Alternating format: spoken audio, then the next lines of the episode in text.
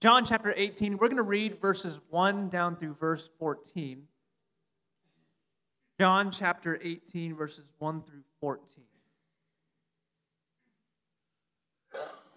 The Bible says, when Jesus had spoken these words, he went out with his disciples over the brook Kidron, where there was a garden, which he and his disciples entered. And Judas, who betrayed him, also knew the place for Jesus often met there with his disciples. Then Judas, having received a detachment of troops and officers from the chief priests and the Pharisees, came there with lanterns, torches, and weapons. Jesus, therefore, knowing all things that would come upon him, went forward and said to them, Whom are you seeking? They answered him, Jesus of Nazareth. Jesus said to them, I am he. And Judas, who betrayed him, also stood with them. Now, when he said to them, I am he, they drew back and fell to the ground. Then he asked them again, Whom are you seeking?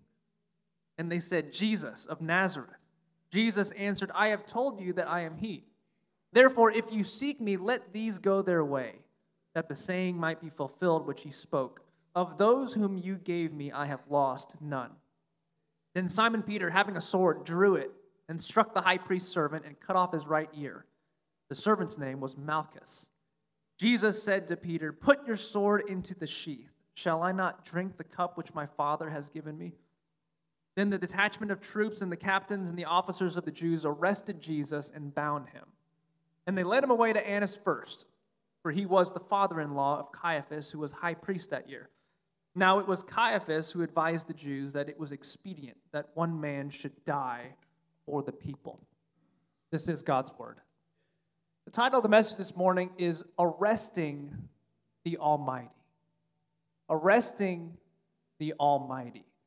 The 2013 movie, many of you may have seen it, Man of Steel, Superman surrenders himself to the enemy and he allows himself to be arrested and handcuffed.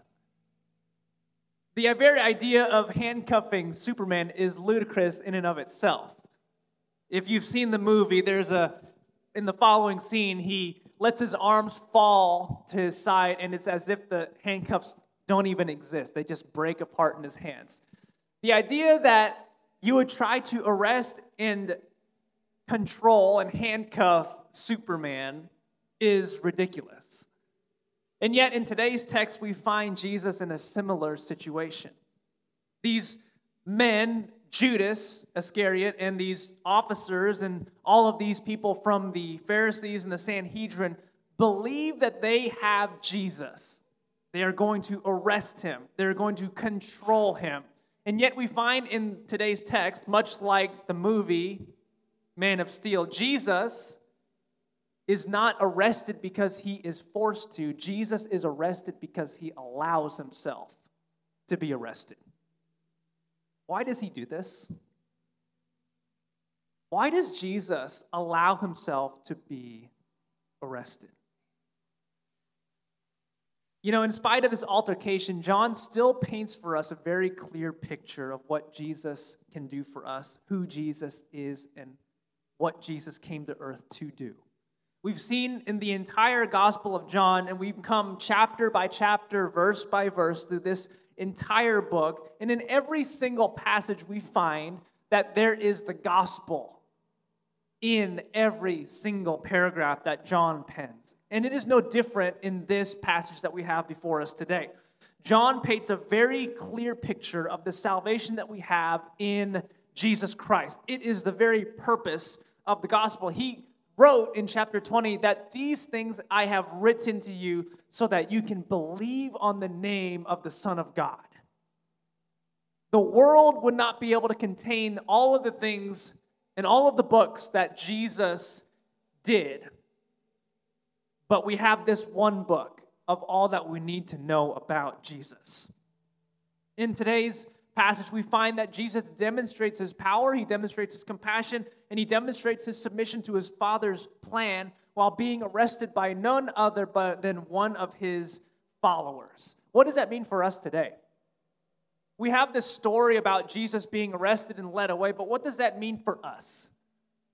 What this means for us is that Jesus is worthy of our worship and acceptance because he displays his power in this passage. And I want to walk through this passage with you this morning, and let's look at how Jesus is worthy of our worship and acceptance by looking at these three statements about Jesus in this text. The first one I see is this Jesus demonstrates his almighty power. In this text, Jesus demonstrates his almighty power. Look at verse number one. When Jesus had spoken these words, he went out with his disciples over the brook Kidron, where there was a garden, which he and his disciples entered. The first thing that we see Jesus doing in this passage is he's done giving what we call the farewell discourse in John chapter 17. He has finished talking to his disciples at the Last Supper table. He says, Let's go, guys, to the Garden of Gethsemane. He goes out, and what is not recorded in between chapter 17 and 18 is found in the other Gospels Matthew, Mark, and Luke. Jesus spends some time in prayer asking his Father to uh, let this cup pass from him if it is all possible. Nevertheless, the famous words, not my will, but thine be done. And so we come to this altercation, this face off between Judas Iscariot and Jesus. Judas comes with lethal force in verse number three. He says this um, Then Judas, having received a detachment of troops and officers from the chief priests and Pharisees, came there with lanterns, torches, and weapons.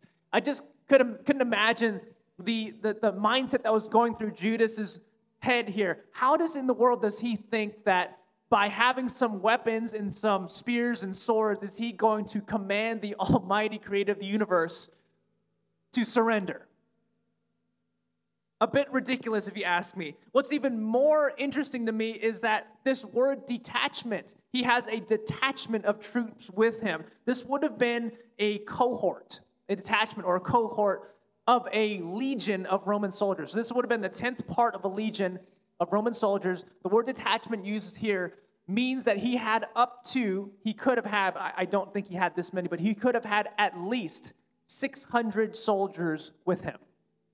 600 soldiers. He may have had 600 soldiers with him. The other gospels describe the great multitude that was with Judas Iscariot at the time of this altercation. We, we think that, uh, that Jesus might be able to be arrested if we have all of these soldiers with us. And if we demonstrate to Jesus just how powerful we are, we might be able to make the Son of God surrender. That's what Judas's mindset is at this point. The Old Testament also has a story. One commentator put it this way a sinless man in an appointed garden was about to do battle with Satan's representative. The first time this happened in the book of Genesis, the sinless man failed. The second time this would happen in John chapter 18, the second Adam, the Son of God, the Son of Man, the Lamb of God, come to, come to take away the sins of the world. The second time a sinless man would meet the devil in a garden, he would not fail the test. Jesus intentionally comes into the Garden of Gethsemane, comes face to face with Judas and his entire cohort of soldiers, and does not resist. He allows himself to be arrested. He boldly steps forward. He asks Judas, who is seeking, he says in verse uh, number, uh, number four, he went forward and said to them, Whom are you seeking? The first time Jesus asks this is in John chapter 1, verse 38. He sees Philip and Andrew coming after him, and he turns around and he says to them, What are you seeking? He asks Judas the very same question Whom are you looking for? It's almost as if Jesus is giving Judas one last opportunity. In the other Gospels, Jesus addresses Judas by the title friend. Jesus knew full well what was about to happen, but he was not willing to lose Judas until the very last moment. It's almost as if he's saying, I know why you're here, Judas, but I want to hear you say it for yourself. After having been with Jesus for three years, after seeing all of the miracles that Jesus has done, all of the teachings, all of the things, all of the traveling that he has done with Jesus, still, Judas decides to sell Jesus out for 30 pieces of silver, and he perhaps is clutching that bag even as he approaches Jesus during this time. Jesus then speaks to him in verse number five. They answered him, Jesus of Nazareth, and Jesus says, I am he. I want you to look in your Bible there, if you have it in front of you. The word he, when he says, I am he, the word he is in italics, is it not? What does that mean? It means that in the original language, Jesus says this in the Greek, ego eimi, meaning I am. There is no he. The he is implied. The translators thought fit to put that in there. But when Jesus says, I am, it is the same I am that spoke to Moses out of the burning bush. It is the same I am that spoke to Abraham. It is the same I am that now talks to Judas in this passage. And he asks, Who are you seeking? And they answer defiantly, We're seeking Jesus of Nazareth. And Jesus responds with two words I am. What is the response? They fall backward.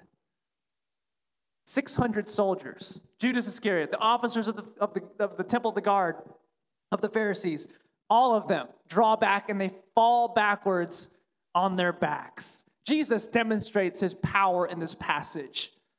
They were not the ones arresting Jesus. No, perhaps in a figurative way, Jesus was the one arresting them.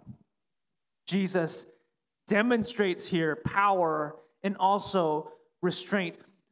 For while the very words of Jesus causes them to fall backwards on their backs, yet they are not dead. Jesus still shows restraint. It is still before the crucifixion. It is still not quite the 11th hour. He has not yet been crucified. They still have a chance to accept him before they reject him for all eternity. Because when Jesus comes back again in Revelation 19 21, the next time that he speaks, there will be nobody left standing at the Battle of Armageddon. Jesus speaks. It takes two words to level the playing field, so to speak.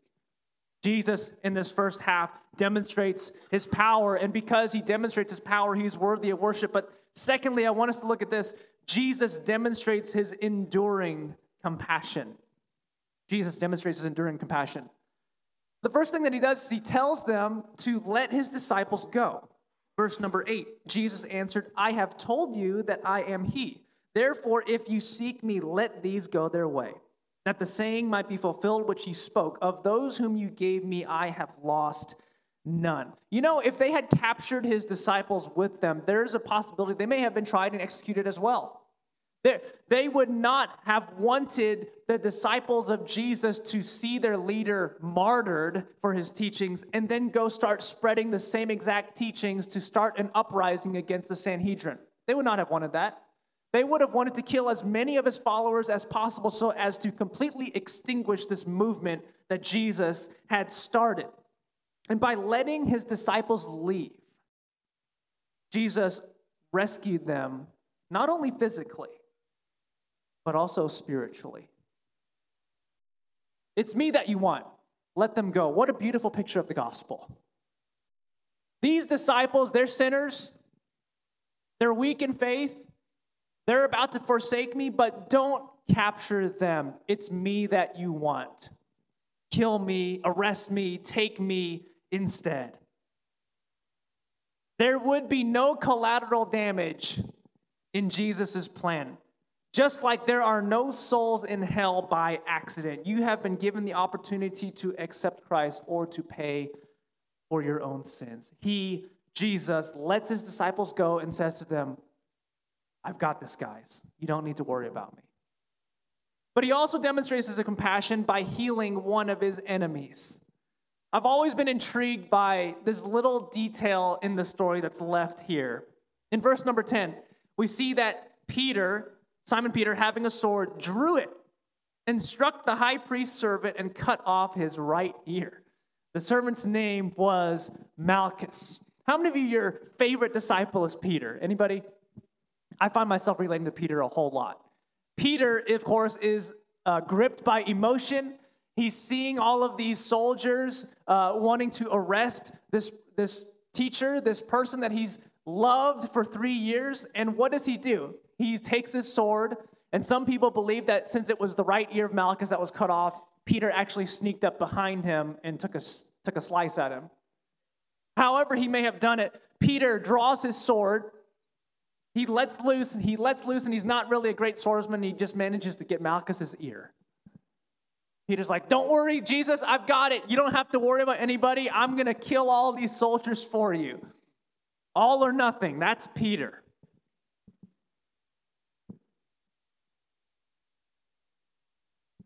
Why is Malchus included in this story? I was thinking about this this week, and I found myself in Malchus. Maybe you can find yourself in Malchus. Malchus was a servant of the high priest. He was to be the high priest's ear. He was to report to the high priest everything that happened, helping the high priest know that his problem was taken care of.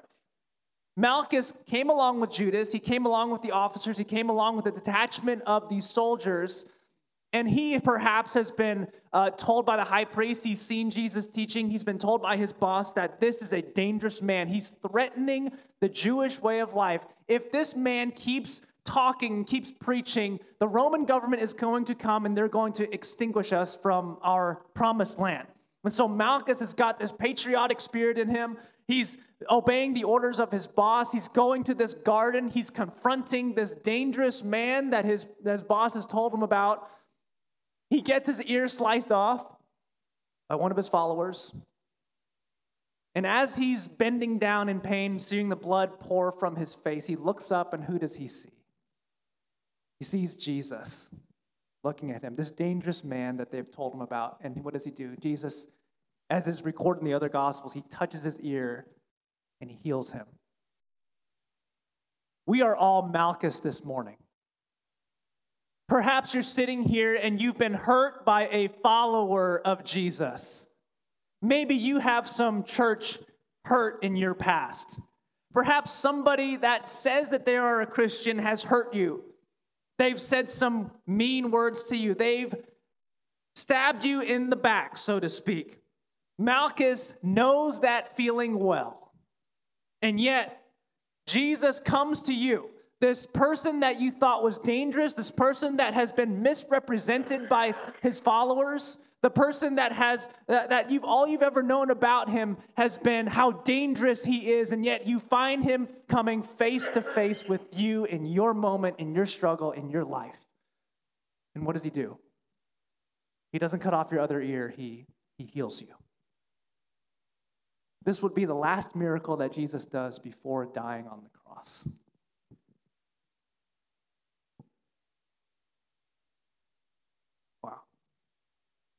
Jesus still stops everything. He reaches out, he heals Malchus.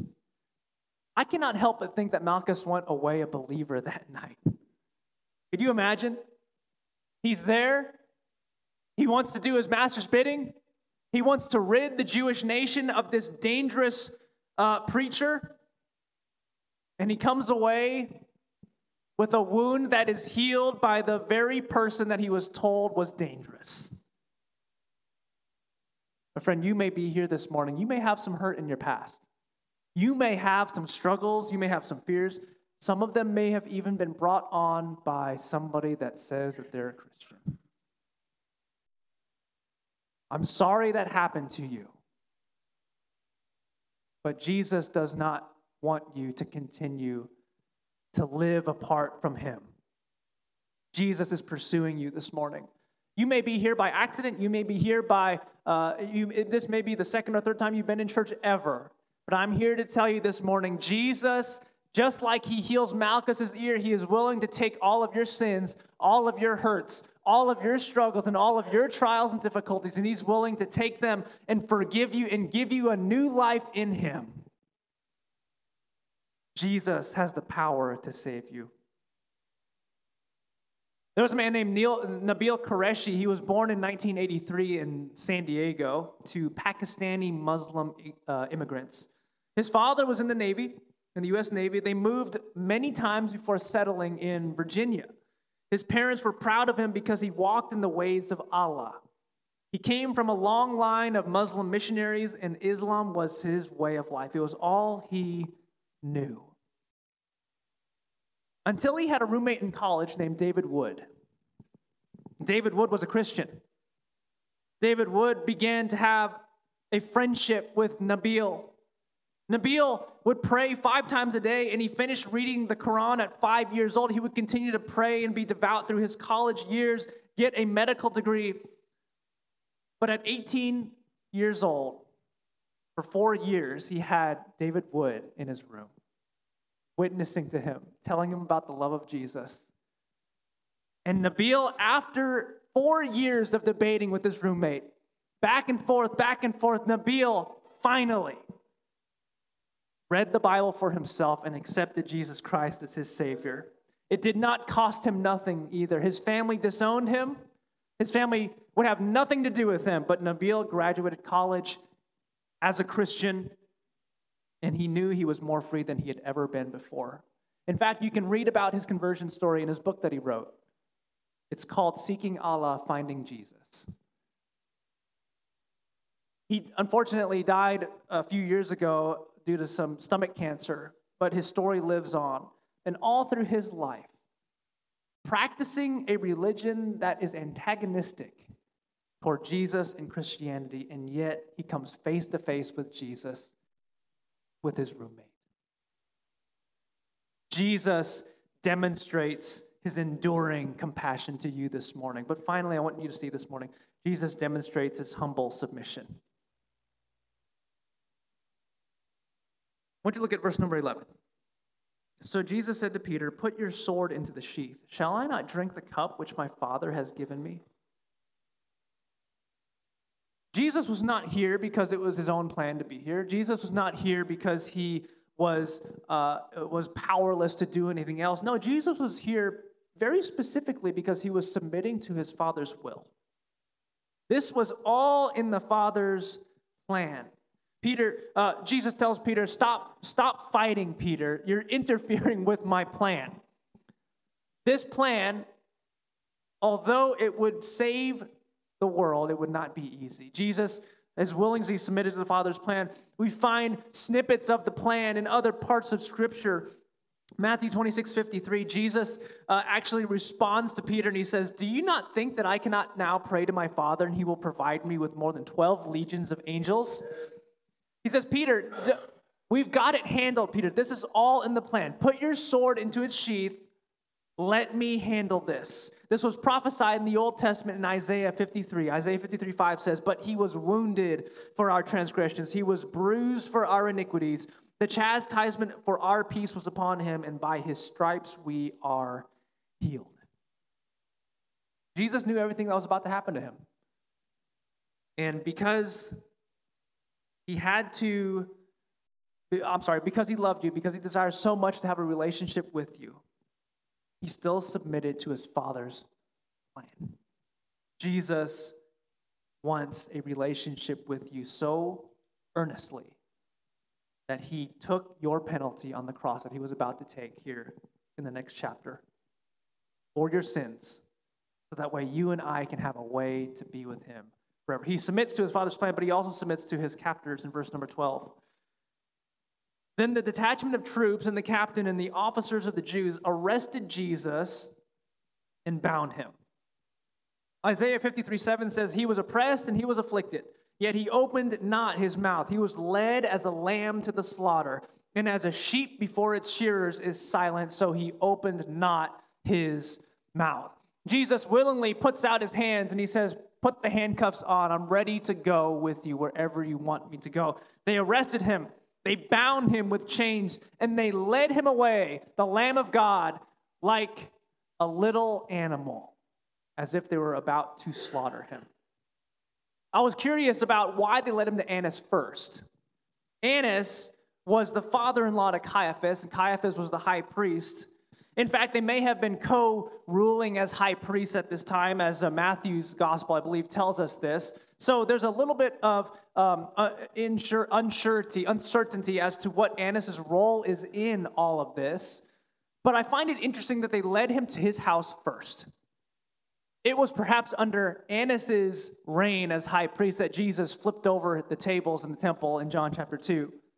It was into Annas' coffers that all of those money changers were putting a little bit of a cut, a little bit of a, a, a kickback to Annas' house and his, his bank accounts and all of his uh, benefits that he was getting from these money changers. It was Annas that was conveniently benefiting from all of the business that was happening in the temple. And so they bring him to Annas first, as if I believe Annas probably was the one that first told Caiaphas, You need to take care of this guy. They bring him to Annas first. Matthew Henry says in his, comment, uh, his commentary, he thinks that Annas was not present at the trial that is going to follow because Annas had to attend early that morning in the temple to inspect the lambs that would be brought for Passover sacrifice. How fitting would it be that the very first lamb that he inspects, that Passover would be the lamb that would take away the sins of the world? I don't know why they brought Jesus to Annas' house first. Perhaps it was to gloat, perhaps it was to tell, verify identification. I don't know why. But they brought him to the high priest first. And the Old Testament symbolism here must not be missed for us right here. They brought him as a lamb to the slaughter to be inspected to ensure there was no blemish in Jesus Christ. And then what did they do? They executed him later that day. The God of the universe submitted to his captors. He submitted to his father, he submitted to his captors in order to provide a way of salvation to you this morning, my friend. He submitted to his executors so you would not have to submit to eternal punishment. He submitted to this so that you would not have to. And he asks you now today will you submit to him? Will you receive the free offer of salvation that he has for your life?